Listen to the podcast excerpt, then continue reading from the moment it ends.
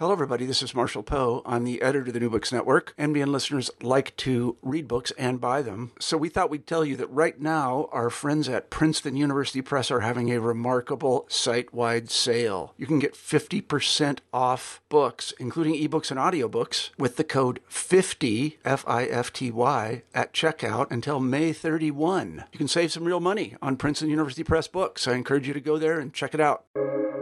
Welcome to the New Books Network.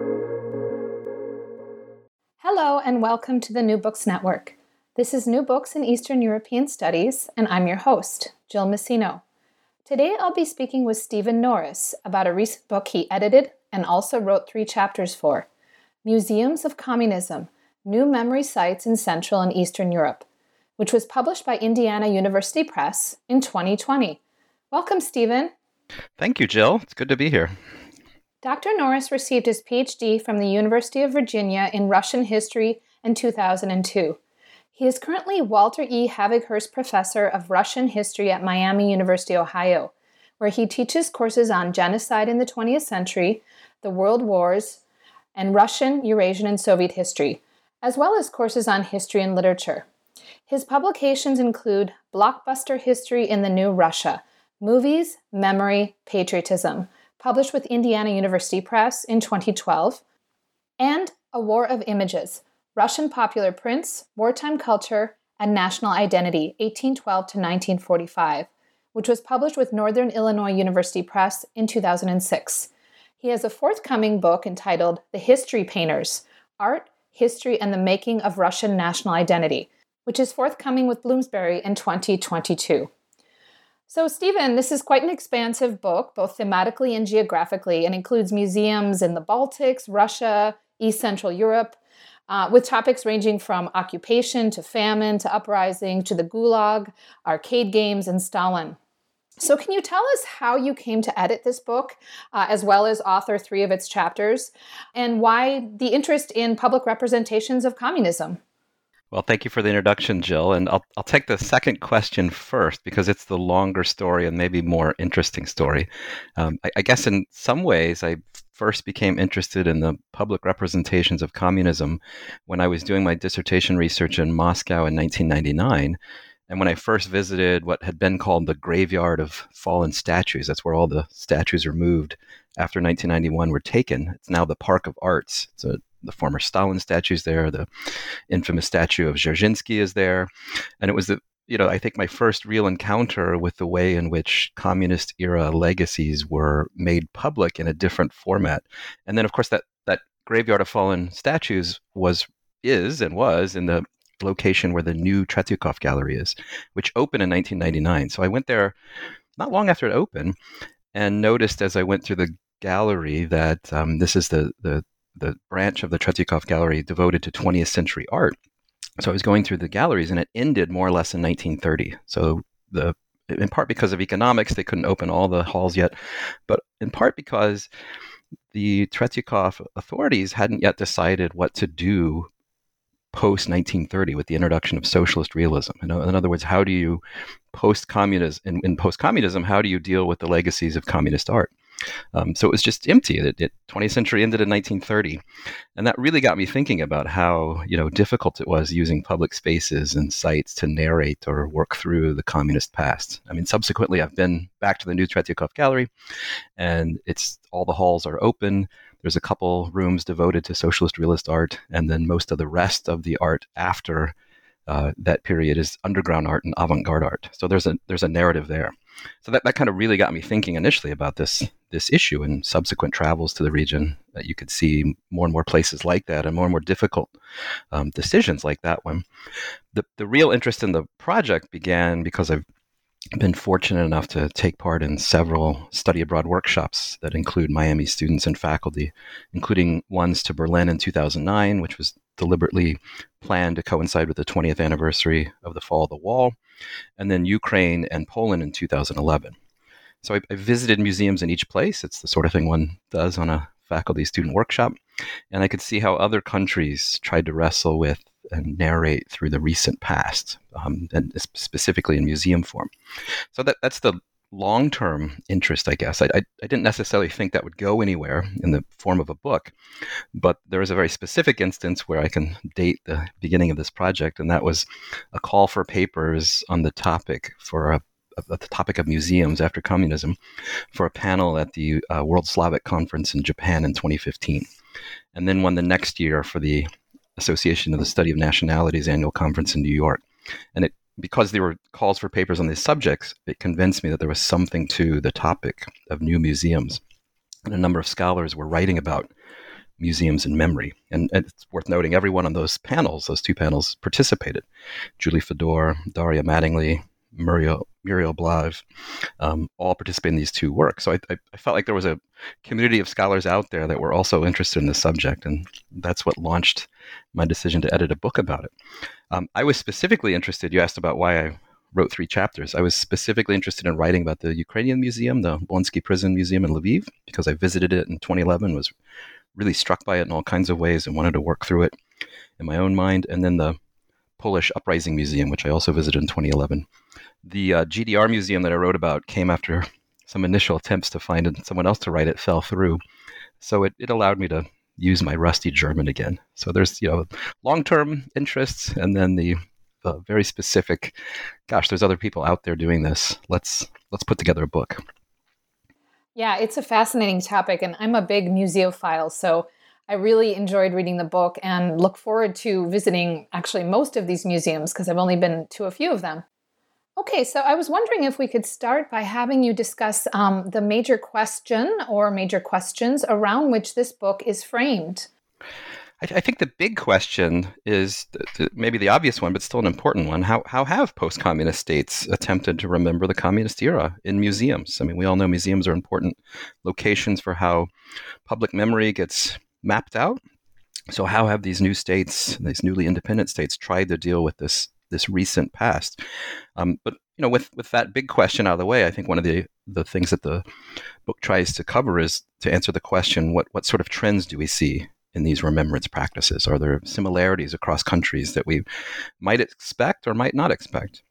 Um, and then, of course, with that comes you, you said two or three questions. You know, what what problems are evident in the museums that have appeared since 1989 or 1991? You know, what what's not in the museums, for example, or what's ignored or pushed into the room that no one ever goes into, for example.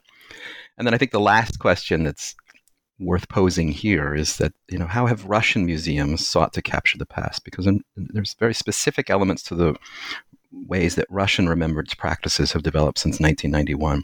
Uh, back to that Tretyakov gallery story I began with, those empty halls have now been filled, but they were empty for a while because it, you know the, the answer to the question how do we deal with socialist realist art hadn't yet been answered in 1999 even.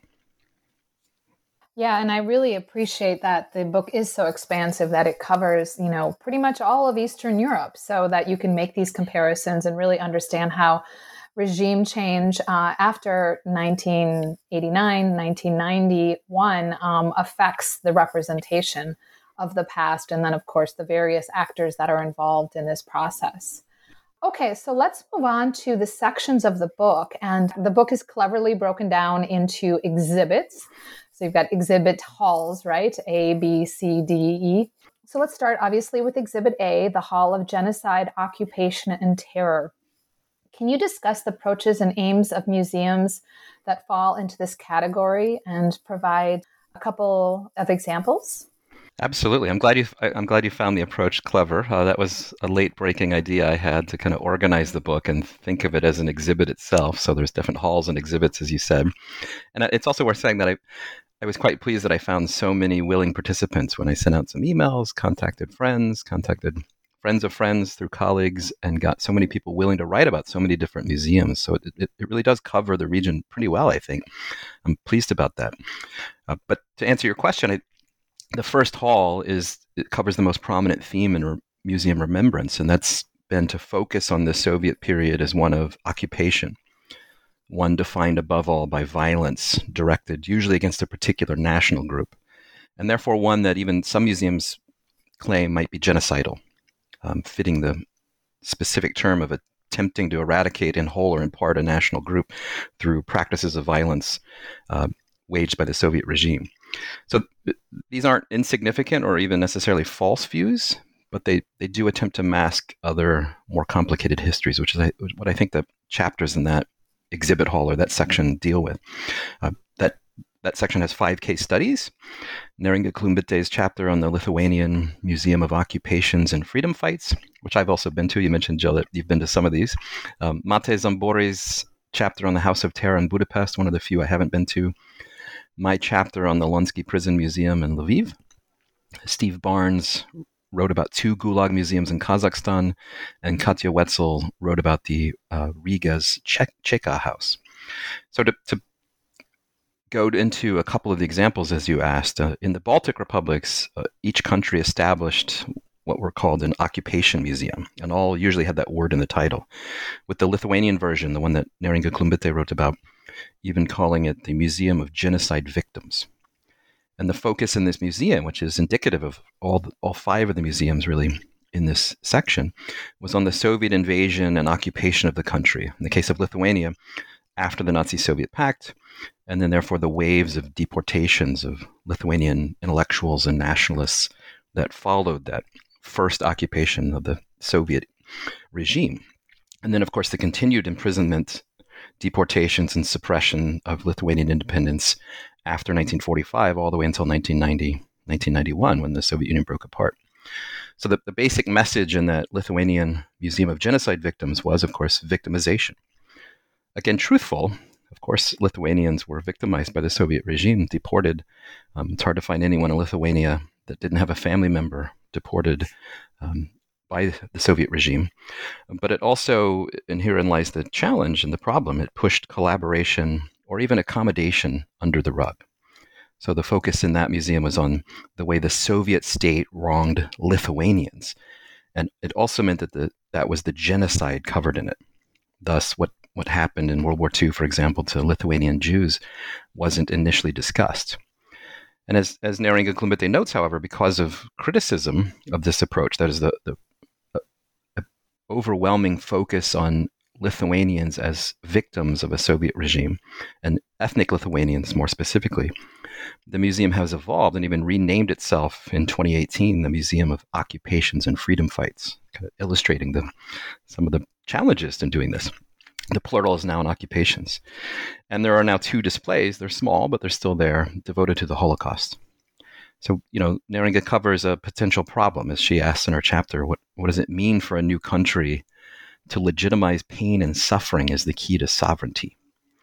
As she writes, the museum condemns terror that causes pain, expresses sympathy for the suffering people, and yet also legitimates suffering as a path to sovereignty. She calls her chapter Sovereign Pain. It's very evocative, very interesting. Um, the second example, maybe the second example is easier for me because I wrote the chapter on the Lonsky Prison Museum in Lviv, Ukraine, which focuses quite specifically on the NKVD massacres that occurred there in June 1941, as again an initial Soviet occupation ended and as the Nazi occupation was about to be established. Um, before the Wehrmacht arrived in Lviv, Ukraine in June 1941, the Soviet secret police murdered all the prisoners in this prison, many of whom were Ukrainian nationalists. That's why they're being held there. And the discovery of these massacres, first by local residents and then the Wehrmacht, initiated a, a pogrom in the city of Lviv, directed against the Jewish residents. But the museum, the museum that exists now in Lviv, the Lonsky Prison Museum, focuses primarily on those June 1941 massacres not on the subsequent use of the site by the Gestapo, which is mentioned but not focused on, or much on the KGB's use of the site. Again, mentioned but not focused on. So the that prison museum is devoted to seeing Ukrainian nationalists as martyrs for the nation, and the Soviet era as one of occupation and terror. That's why the section is called what it is. And again, these these events happen, but it's the focus here that matters. And so you talk about some of the museums that employ a double genocide approach. And so, which of the ones that are investigated in this section would be reflective of that? I think that's primarily an approach that's been significant in the Baltic regions, and um, it's been made by many politicians and public figures. And the idea here is to make Nazi crimes and Soviet crimes equivalent morally, historically, and even legally. And the byproduct of this idea, And the, and the reason why it's so problematic is that the double genocide concept can often be used to downgrade the significance of the Holocaust and with it um, sweep issues of collaboration under the rug. So, it, in a sense, it boils down to fostering the idea that the Baltic republics and most of Eastern Europe, and the focus in this mentality is on the dominant ethnic group in the in specific countries, uh, were victimized by two genocidal systems making these states, uh, as some articles claim, the, the winners of the suffering Olympics. And in its crudest conception, it explicitly excludes Jews from the nation um, and states, even in the in the worst form of this thinking, that Lithuanian Jews, for example, were are seen as active communists, that they welcomed Soviet occupations, they were members of the NKVD. So the victims of these two genocides are ethnic Lithuanians in this version of the story, or, or so on and so forth, if you take it to include the Latvians or Estonians or Poles. Um, now, the museums themselves don't necessarily make these claims, they're not explicit. But many critics have rightly seen the use of the word genocide, especially in the Lithuanian Museum, um, or used on the walls of exhibits as, as sort of bolstering this double genocide narrative.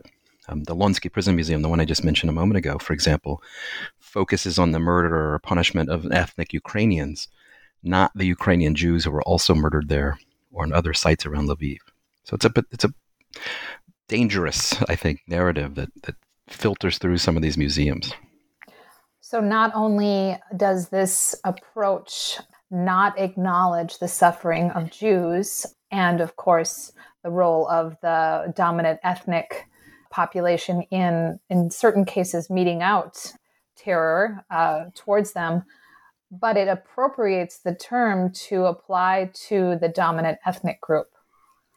That's correct. Yeah. And then you know it, it, what it also does is it, it it eliminates the need for a discussion about collaboration right. um, among local populations in the Holocaust. So if if you've been victimized and if you've been doubly victimized in genocides, then you really don't need to think too thoroughly about whether or not a member of your family or someone in your community also helped the Nazis um, perpetrate their genocide because you've you've been solely a, a, a, victim of genocides as a Lithuanian, as a Latvian, as a Pole, et cetera, et cetera. So it offers a very uncomplicated portrait of the past and one in which members of the dominant population don't have to revisit their past and feel any sense of guilt or shame. They can just move on and then they've got a narrative in which they can build based on their victimization and uh, you know excludes uh, then complex representations of the past, both in public spaces uh, and also, I would imagine, in the textbooks as well, uh, reflect this. that's ex- yeah, that's exactly right. And it, it, you know, Julija Šukys, who's a, really interesting author uh, based in the University of Missouri, who's a Canadian Lithuanian, um, wrote a really interesting book about her grandmother and grandfather. I forget the title already, but Julija Šukys, you, you should look it up. In part because she deals with this. Um, by you I mean listeners, uh, deals with this issue here. And what she discovered is that her grandfather, who had always been presented to her as a hero because he fought for independence in, in Lithuania, and he did, of course, um, was also a participant in the rounding up of Lithuanian Jews and their murder. So he's he's both a victim and a victimizer, and that kind of nuance, that complication, that messy personal history, as as you just described, Jill, is is what's not being discussed in these museums. Right. And um, that gets me to my next question about the ways in which these museums tell us uh, as much about the past as about the present. Indeed. I, I, think, in its most basic approach, most of the museums covered in the book are attempts to shape memories, new narratives, and even sources of unity in these countries, particularly as a means to separate themselves from longstanding Russian or even Soviet domination. Um, the, and, and, an understandable need to separate themselves from this. The, the problem of being a small country like Latvia, Lithuania, or Estonia, or having histories that seem to be connected solely to St. Petersburg or Moscow, as is the case in Poland, Kazakhstan, and Ukraine. I get, you know, I get students all the time that only tend to see Ukrainian history or Polish history or Baltic history as important when it's connected to Russia. So these these museums try to do uh, you know a, an act of separation and and in the introduction to the to the volume i write about how these new museums of communism try to supplant the communist museum that offered didactic narratives of the past. I think the Lenin Museum in Moscow, which no longer exists, is, the best example of this. And I, I use a, a series of docents, what I call docents, um, Sergei Dovlatov and his suitcase from his novel by that name, Slavenka Drakulić's guided tour through the Museum of Communism, and the Ukrainian novelist Oksana Zabuzhko's The Museum of Abandoned Secrets, her novel, to show how the foundation of these museums um, represented long buried, often suppressed stories, very personal ones, stories of those being victimized or wronged. Um, and they're, you know, these aren't these are sentiments not unique to the region per se. I mean, you could think of the new Smithsonian museums, the National Museum of African American History and Culture, the National Museum of the American Indian, the newly announced National Museum of the American Latino, and the National Women's History Museum, um, all as ones that seek to integrate voices and experiences that have often been ignored, and, and, in response to current political concerns. The, the approaches in the region covered in the book, however, are, are made within the context, though, of very specific national and local politics and the attempts to boost support through patriotism, especially uncomplicated patriotism by shifting attention away from the messy aspects of the past, as we just talked about. Um, and they're particularly problematic last part of the answer to your question here. They're particularly pro- problematic in places where new national memory organizations, even government organizations devoted to national memory, have appeared and explicitly sought to, to guide the understanding of the past to present day patriotic positions.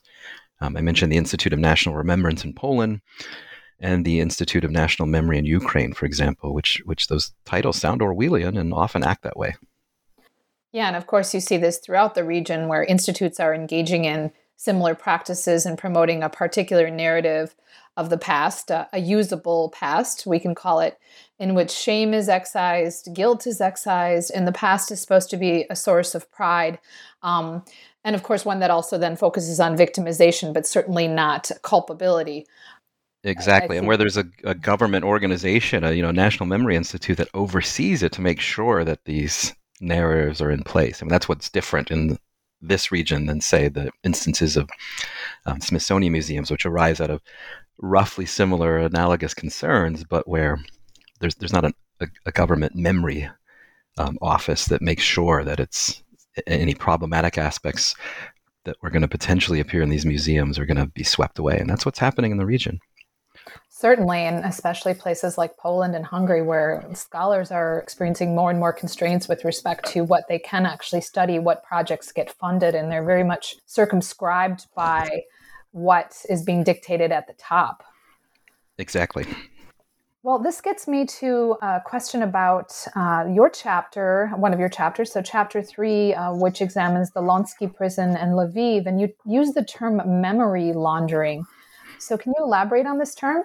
Sure. So it's it's a term I coined to cover who is uh, the most controversial figure in contemporary Ukraine, at least in terms of the politics of memory and ongoing memory wars in the region that we've we've just talked about, and that's of course Stepan Bandera, the Ukrainian nationalist leader who helped found the Organization of Ukrainian Nationalists, the OUN, and later the Ukrainian Insurgent Army UPA, and sought to establish an independent Ukrainian state free from Polish and Russian control, but an ethnically pure Ukrainian state. That was Bandera's motivation, and that's what the OUN was founded to do.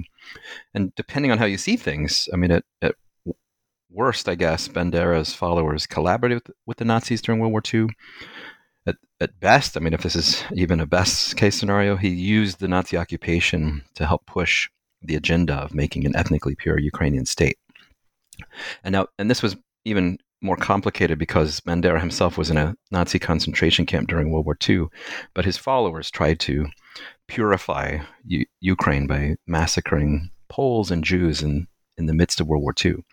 So he's, you know, Bandera's bequeathed a very violent, complicated legacy, but one in present day Ukraine that many want to boil down to one key factor, and that is that you know he's seen as his primary goal is one to bring about an independent Ukraine. Therefore, he's one of the founding fathers or founding participants in the in an independent Ukraine created after 1991, and thus Bandera is our hero. There's many signs and graffiti when I was in Lviv in 2011 that just said, you know, Bandera, nash Goroi, our hero.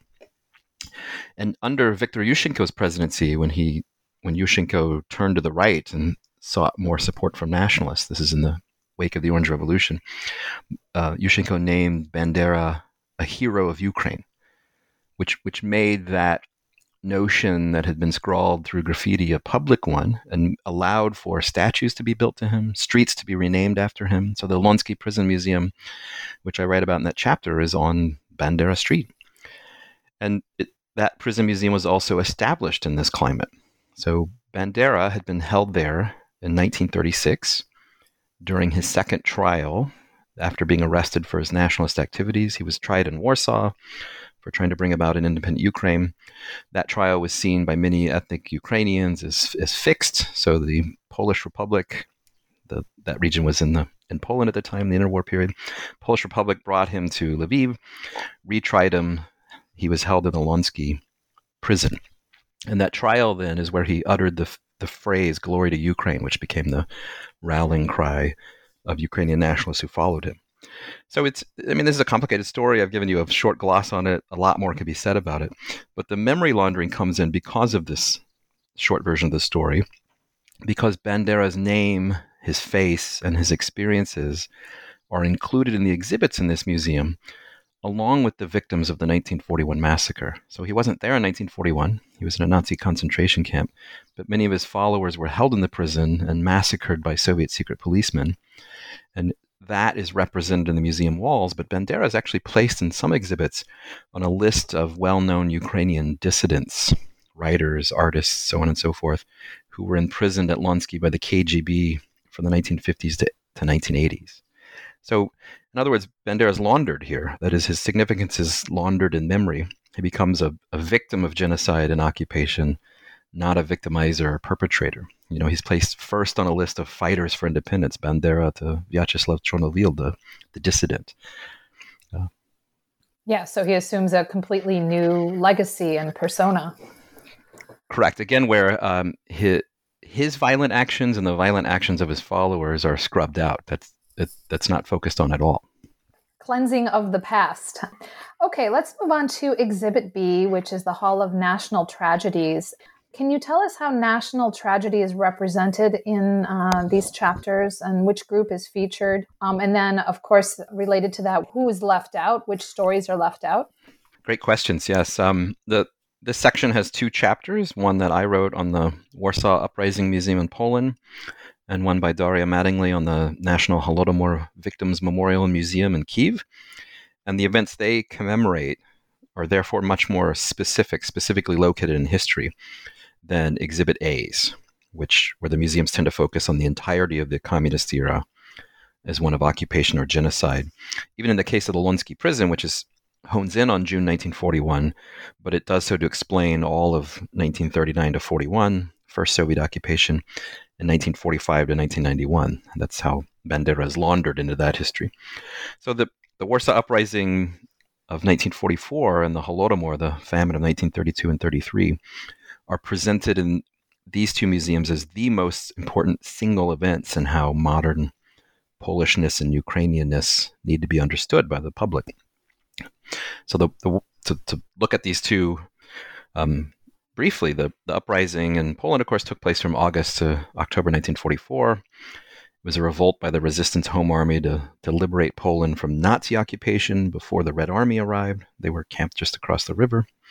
It failed and the rebellion was crushed by the Nazis, who then turned much of the city to rubble. I mean, this is an important event, a tragic event, and the museum commemorates that event as sacred, one that taps into long-standing ideas of Polishness. The Holodomor, of course, is the famine that resulted from Stalin's collectivization policies in Ukraine. Another horrific famine happened in Kazakhstan, of course, where 3.5 million plus people died. And that memorial museum is also presented as a sacred place, one where you have a chance to hear from those who died and learn from their tragedies. Um, the same is true, I suppose, in the Uprising Museum, too. A lot of focus on voices and personal experiences. And in the introduction to the section, I, I refer to these as sites of glorification and victimization. So they're sites that let suppressed, silenced voices speak, um, because the, the Polish communist state, of, of course, downplayed 1944, because at its core it aimed to create an independent Polish state free from any other outside influence. And the Soviet state didn't permit discussions about the Holodomor because the collectivization campaign was the founding part of how the Soviet state industrialized. So these two sites allow these aggrieved memories to come to the fore. And you asked about who's left out and what the problems are in them.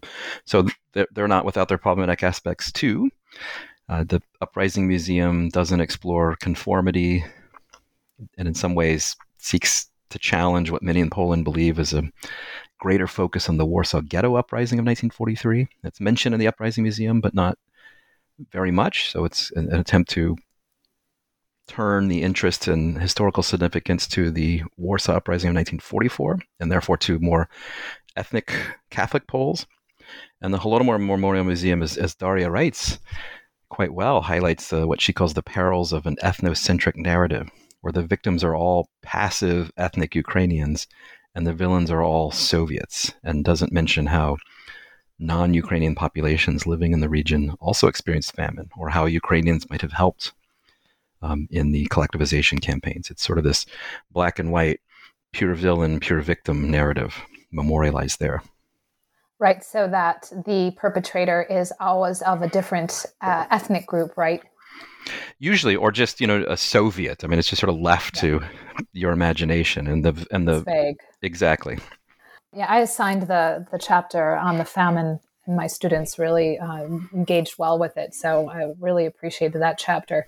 I was going to ask you a bit also about how experience and affect are central to these museums, right? So it's not necessarily about or simply about uh, knowledge acquisition, but it's about one's affective right responses to the museum exhibit and how the museum is organized and designed.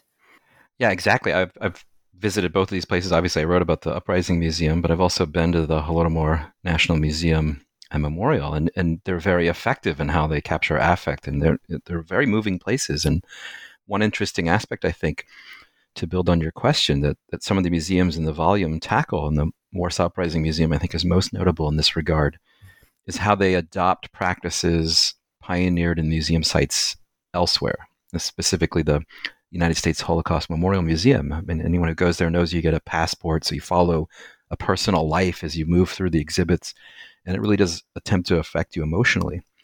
In in the Uprising Museum, you take a calendar page off the wall from that day um, in 1944 or leading up to 1944, and you learn about some details of someone's life, or the weather, things like that.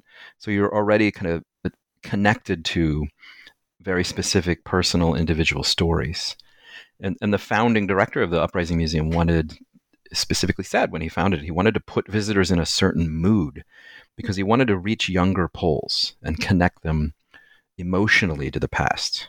And as I write about in the chapter, for anyone who's ever been to the Uprising Museum, right in the middle as you walk in, there's this the beating heart. It's what it's called, and it's an installation that has the the days of the uprising inscribed on it. There's there's bullet holes. I mean, not really bullet holes, but you know, what's meant to be bullet holes on it. You you're supposed to put your ear to it, or you touch it, and you either feel or hear a patriotic heartbeat. So the idea is that the the beating heart of Polishness is what fueled the uprising in 1944 and what continued to fuel Poles after it, after the uprising was crushed. There's a lot of hands-on exhibits in that museum, um, including a recreation of the sewers where the Home Army hid out in and used to fight the uprising, and the the lights are turned off at certain points, and you're invited to kind of crawl through them, just like a, a member of the Home Army would have. The floors are even evocative with I mean, the entryway has these recreated cobblestones of the streets of old Poland. So you're you're meant throughout to feel to feel. You feel emboldened. You feel patriotic. You feel heroic. Sometimes you feel angry. Um, you can even fuel yourself with patriotic food in the recreated interwar cafe that evokes that time and place. So very much an attempt to to build a connection to the past through emotion, through affect yeah, I, I don't think I'd want to eat the food that's offered in the cafe. And and I guess it's a little more challenging for the the, the museum and the famine because it's not yet completed, right? Right, right. Um, so they're still counting. Mean, that's one of the things that, that, that museum in particular is doing. Um, one of the noble things that Museum of Memory site is doing is trying to finally put all the names and to the victims of the famine and to to constantly scroll through all those names. So uh, I think when I went there in 2011, I think the number had just surpassed 2.5 million. It's now over 3.5 million. So it's this ongoing work of, of tragedy, really. Yeah, and it seems like the museum functions as more of a memory site, right? Where there are commemorations rather than what we typically associate with a museum, exhibits and such. That's correct. Yeah, it's small as as a museum. It's small, although it, it does have museum in the title. It's it's much more a memorial site. But you know, where the Uprising Museum is much larger and more of a, a typical museum, especially a typical 21st century museum, it, it's also a memorial site too. I mean, they're both dedicated to one single event as a stand-in for um, larger experiences and events in 20th century history in those two countries. Yeah, when I visited the Warsaw Uprising Monument in fall of 2019, people had placed flowers and notes alongside the monument. So clearly, people were still engaging with it. And it was a very powerful memory site. Absolutely, yeah. I mean, it's again, we're saying uh, they're both very moving, um, and yeah. both do speak to really important events, tragic events, violent events. Um, so the you know the approach in the two chapters is, of course, the you know good scholarly criticism, but I think at least I hope, both try to understand these um, tragic events for what they are. I mean, these are involve family members of people who come today and lay flowers down, participate in some of the activities um, and public events that both sites put on. Yeah, what I found particularly interesting is that the notes that people had left behind were in Polish, were in English, were in a number of languages, and people had clearly visit were visiting Poland as as tourists as well, and that they were struck by you know the museum, the monument, um, and that for them this was an important memory site, and they wanted to share their sentiments about it. Okay, so let's move on to Exhibit C, the Hall of Everyday Life. And maybe you can talk about the purpose of these museums. And also, you talk about um, pieces of memory. So, what are these pieces of memory? Yeah, so here again in, in the Hall of Everyday Life, Exhibit C, there, there are two museums featured the Museum of Communism in Prague, which was founded in 2001, and the GDR Museum in Berlin, which was founded in 2006. And the former one, as Muriel Blaive writes, um, grew out of a desire, as, as, she says, to show tourists what communism was about. And it focused, at least initially, on a blend of everyday objects and recreated workspaces. There was a kind of a, a factory room, you know, typical factory room from the Czech communist era. There were also interrogation rooms that the Czech secret police would have used, recreated in this museum. And it, from the get-go, found in 2001, was was often accused of being too kitschy, too nostalgic, um, especially by Czech political figures and scholars. In part because the initial location of the museum was famously located as all the ads said, above the McDonald's next to the casino, right in the heart of Prague at the bottom of Wenceslas Square. And it featured very kitschy ads, although ones I loved, I have to say. Um, and in part, these criticisms came because, of course, the, this museum seemingly did not focus on Czech victimization enough, like other museums in the region focused on this national victimization.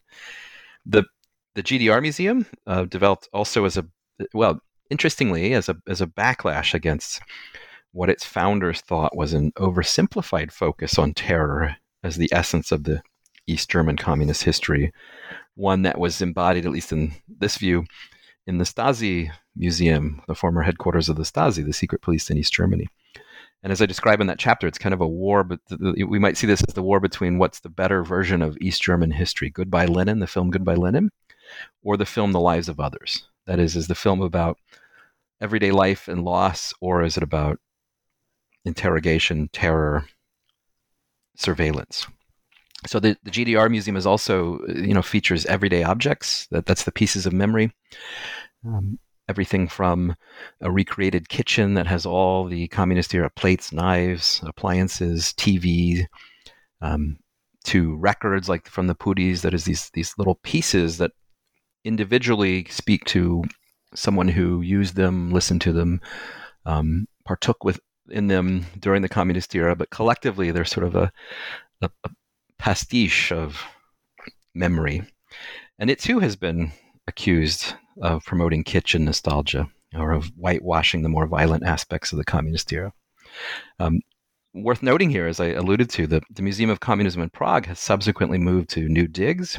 They're nicer and bigger, but it's changed its focus a little bit. It's focused a little more on the repressive aspects of Czech communist history to counter those criticisms.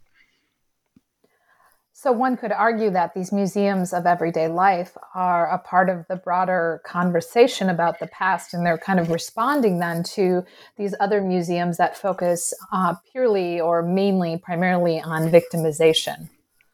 Indeed, that's that's exactly right. right. They arose and as already as places like the occupation museums had already opened in the Baltic republics, or the House of Terror had, had been founded in in Budapest. So this was seen as a backlash to that by local, um, actually private local individuals who said this that's not what the communist era was about, or entirely about. There were times where we were happy, where we got married, and you know I think that sentiment is captured quite powerfully in the in Goodbye Lenin the movie, which was very popular in the region. So, would you argue that these museums of everyday life are also presenting a selective um, or reflect a selective version of lived reality during the communist period, or do you think they do a better job of um, providing a more kind of comprehensive portrait that acknowledges the various ways in which people experienced communism?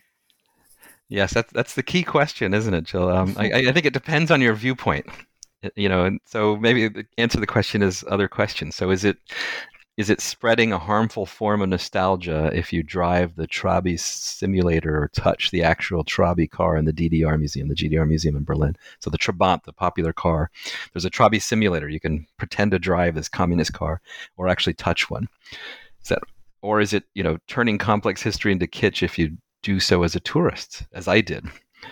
Um, or what, what about listening in on a recreated Stasi room that, which is also in the GDR museum? Does that somehow whitewash or I don't know, make that very real, often violent, horrific experience into something you know t- fun for tourists. Or if you say buy, I mean the, the Museum of Communism in Prague has a has a really fun gift shop where you can buy you know communist era toilet paper. If you buy it, and here I'll say I did buy some communist era toilet paper when I was there last. What does that mean exactly? So critics will say you're making the communist experience into a fun, playful arena, and that that's bad. Proponents will say that the everyday was, of course, part of life too, and that a little bit of nostalgia perhaps helps you get over the past. Um, in terms of your very specific question, you, I, I don't find these museums too problematic, in part because they they do what their critics say they don't. There are exhibits um, and rooms devoted to repression, terror, violence, deportation, these sorts of things. But they're they're part of the larger experience of of communism. So that is for for many you could go there and of course understand that a member of your family was arrested and interrogated by the Stasi. You can see how that operated. You can see how it's a significant part of the communist era in East Germany. But you can also see balanced with that um, a typical living room that someone would have lived in at the time, or your Trabant car, um, so I think it'll you know it allows the individual visitor to make up their own mind about what what the meaning here is. So they provide a more complex portrait than the ones, uh, the museums that we've discussed previously. That the narrative is just very nationalistic, very focused on victimization, and really there isn't room uh, for the messiness, right, and, and the different perspectives. Right, at least as often told in the museums covered in the book. Um, there are, I mean, I, I guess I could point out here that to play devil's advocate with myself, not covered in the book, but maybe in a in a later blog post, the the Ninth Fort Museum outside of Kaunas, Lithuania, um, which I visited in 2016. So this is a site that was built as a fort in the Russian Empire to defend in a war, and it was used as a fort during World War One. So Russian imperial soldiers fought in it, defended against German armies, and then in the interwar period, and especially under Nazi occupation. After the interwar period, it, it was a convenient site for Nazi occupiers using local collaborators to round up Jewish populations, put them in the fort. There was a massacre there in the fort of the Jewish residents there.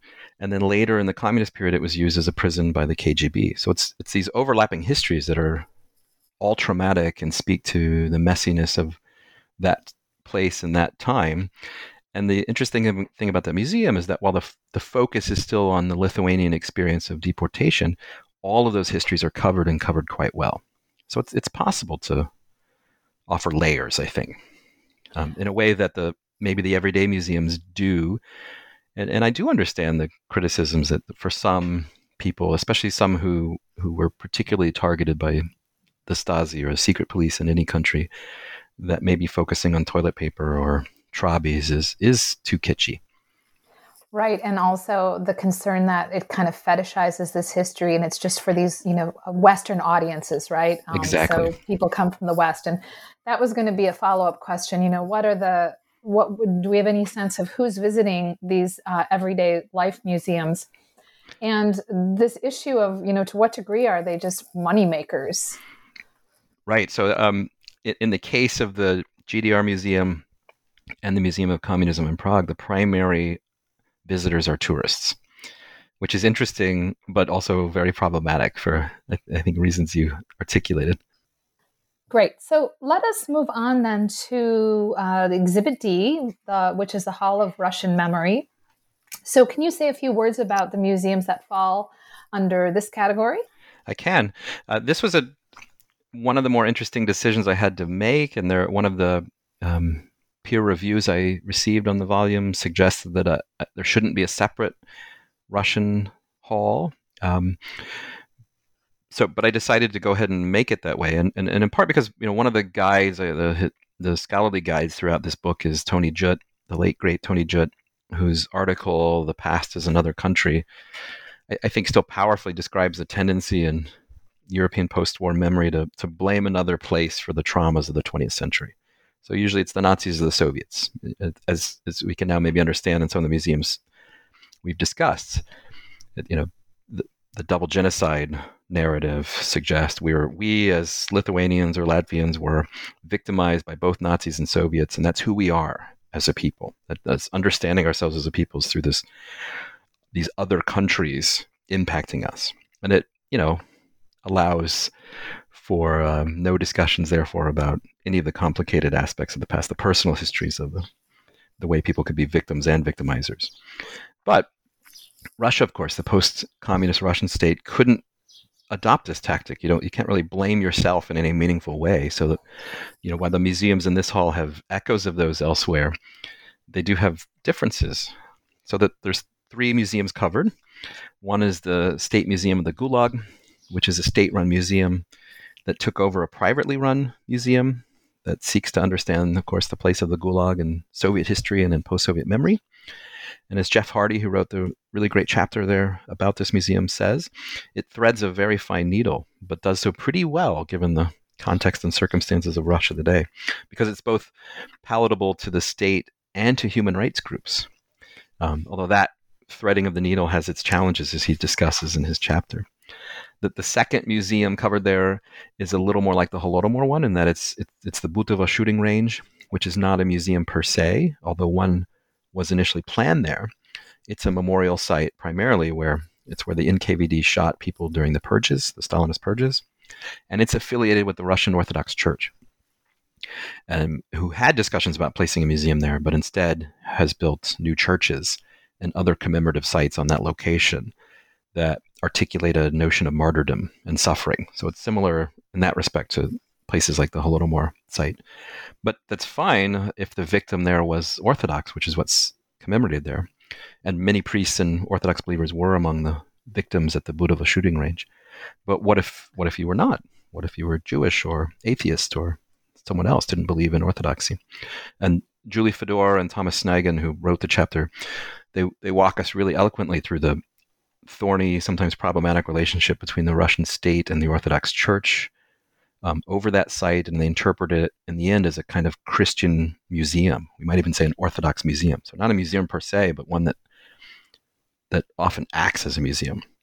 And then the last chapter, the last site covered is, is Roman Abramov's um, chapter on the Museum of Soviet Arcade Games in Moscow. There's also a branch in St. Petersburg. I think there's one in Kazan as well.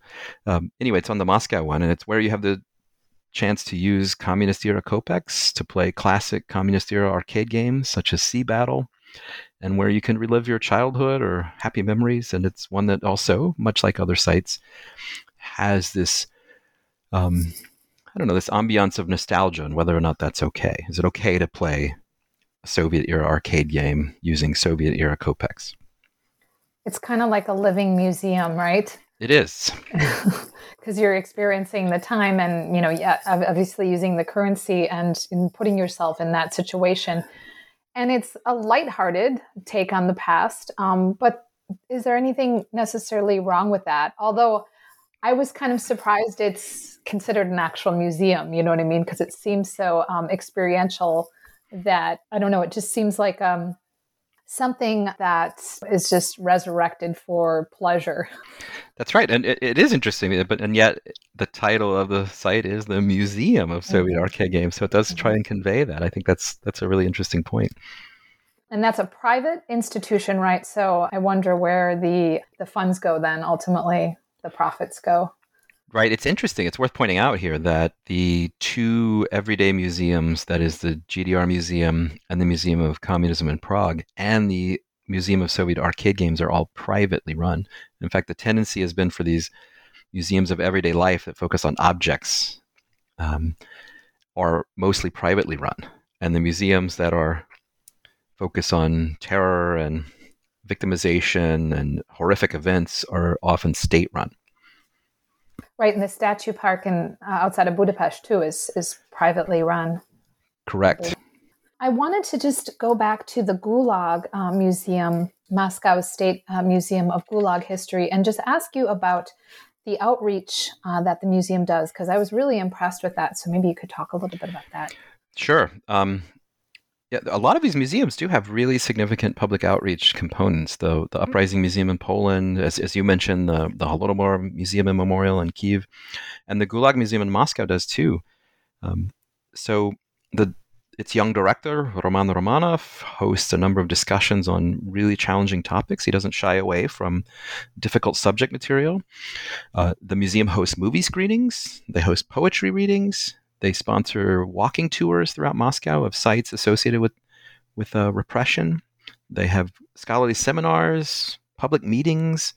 They also um, conduct oral history, so they try to compile personal stories that will later make their way into the museum.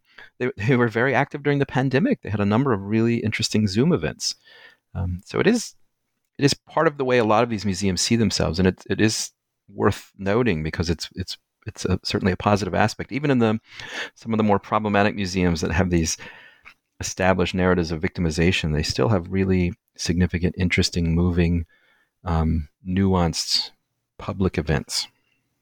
Well, and I think this is significant, right? Because it, it allows individuals to engage with the topics undertaken by the museum, right? That are the focus of the exhibits, but also see how that history is an ongoing project, right? Writing these histories, um, reinterpreting them, um, and recovering voices, right? So that it's not something that's fixed, it's something that's ongoing, and that they can be kind of active participants in this process. Exactly. And that there's a dialogic, right? There's an exchange between those who exhibit and engage in history, but also those who are there to uh, observe it and interact with it.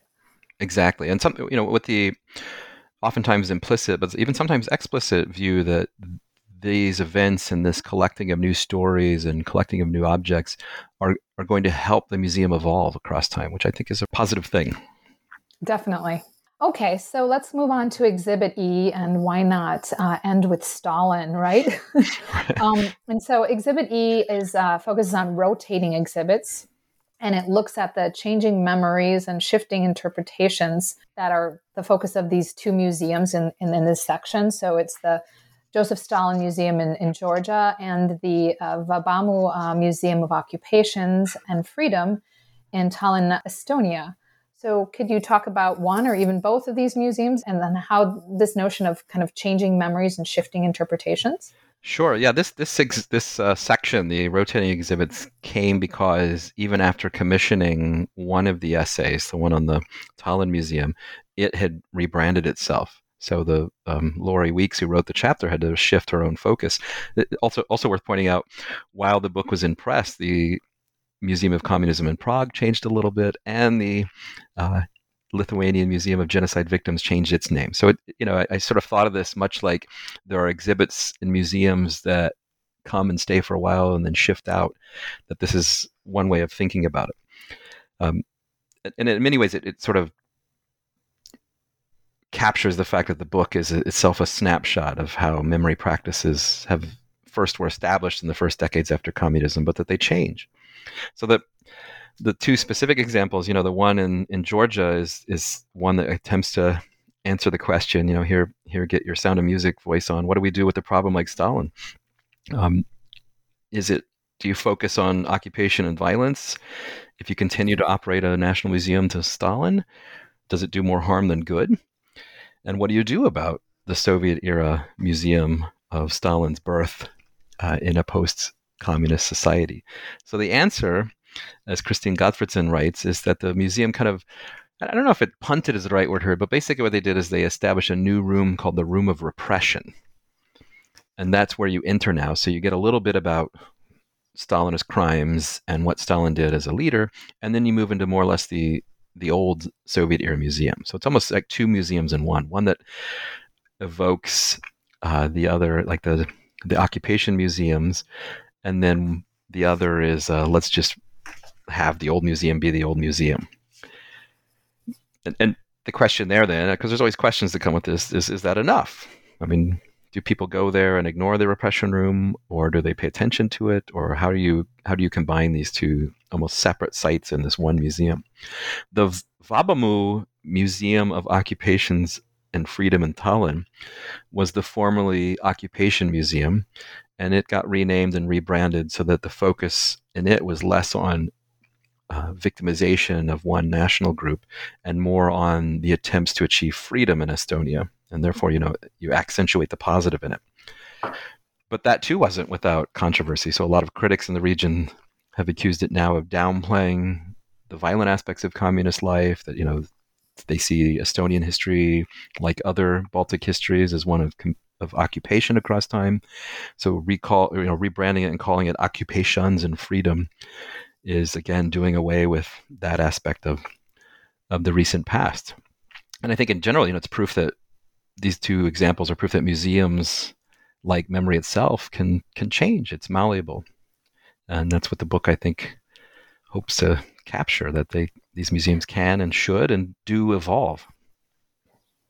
Well, the book certainly does. Um, the question about the Stalin Museum is, though, you know, what to what extent is this kind of token, right, acknowledging the repression? Okay, we better we better acknowledge this aspect, but we're really going to focus on, you know. That's right. Yeah, because a lot of the visitors come to see, you know, this is uh, Stalin's home, and they want to see that, and they want to see, in many ways, the preserved um, Soviet era museum to Stalin and it's worth you know uh, you know I know people who visited it, and it's not like they're all neo-Stalinists. The there, in fact, many are not, but they they want to see that part of it. And you're right. This, to them, the repression room is just a token addition. It, it you know seems like a compromise position. It doesn't really fit very well.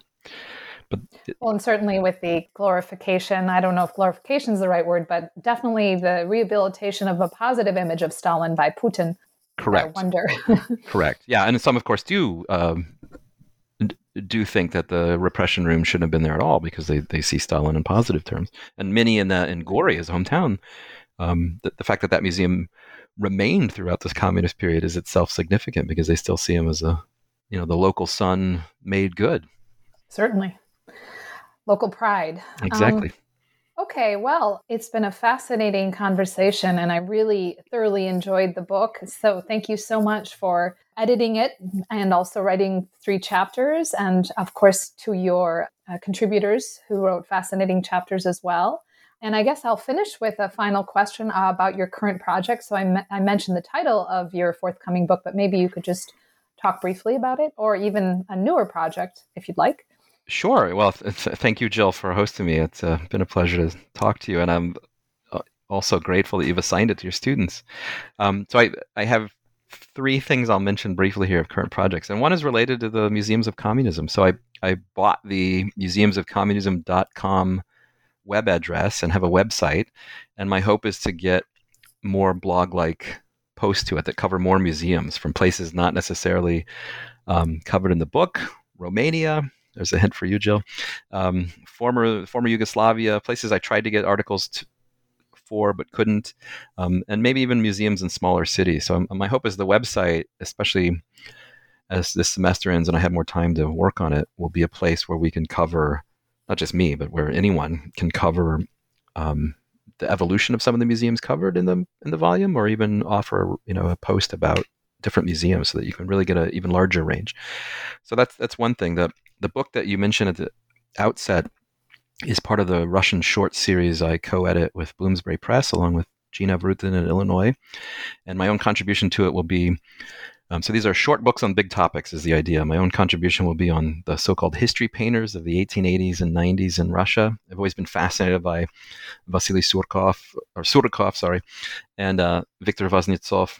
These um, these two painters that that painted these massive canvases. I mean, you know, some like seven feet by twelve feet. Uh, morning of the execution of the Streltsy is Surikov's famous canvas, or uh, Heroes is Vasnetsov's. That are that almost everyone in Russia knows as being quintessential Russian history painters, but they've had very little written about them in English. So I'm I'm going to write about them, indulge myself, I guess, a bit.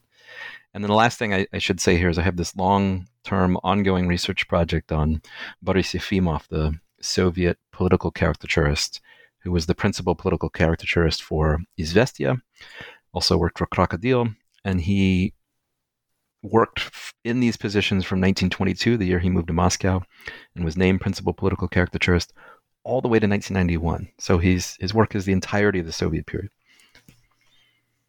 Wow. So lots of stuff on visual culture, which is really exciting. You know? In, indeed. I guess it's been one of my, my focal points in my scholarly career. Well, I look forward to taking a look at the website um, and as it's updated, and also your newer publications. So, and I wish you the best of luck on those. And thank you so much for speaking with me today. Thank you, Jill. It's been a pleasure.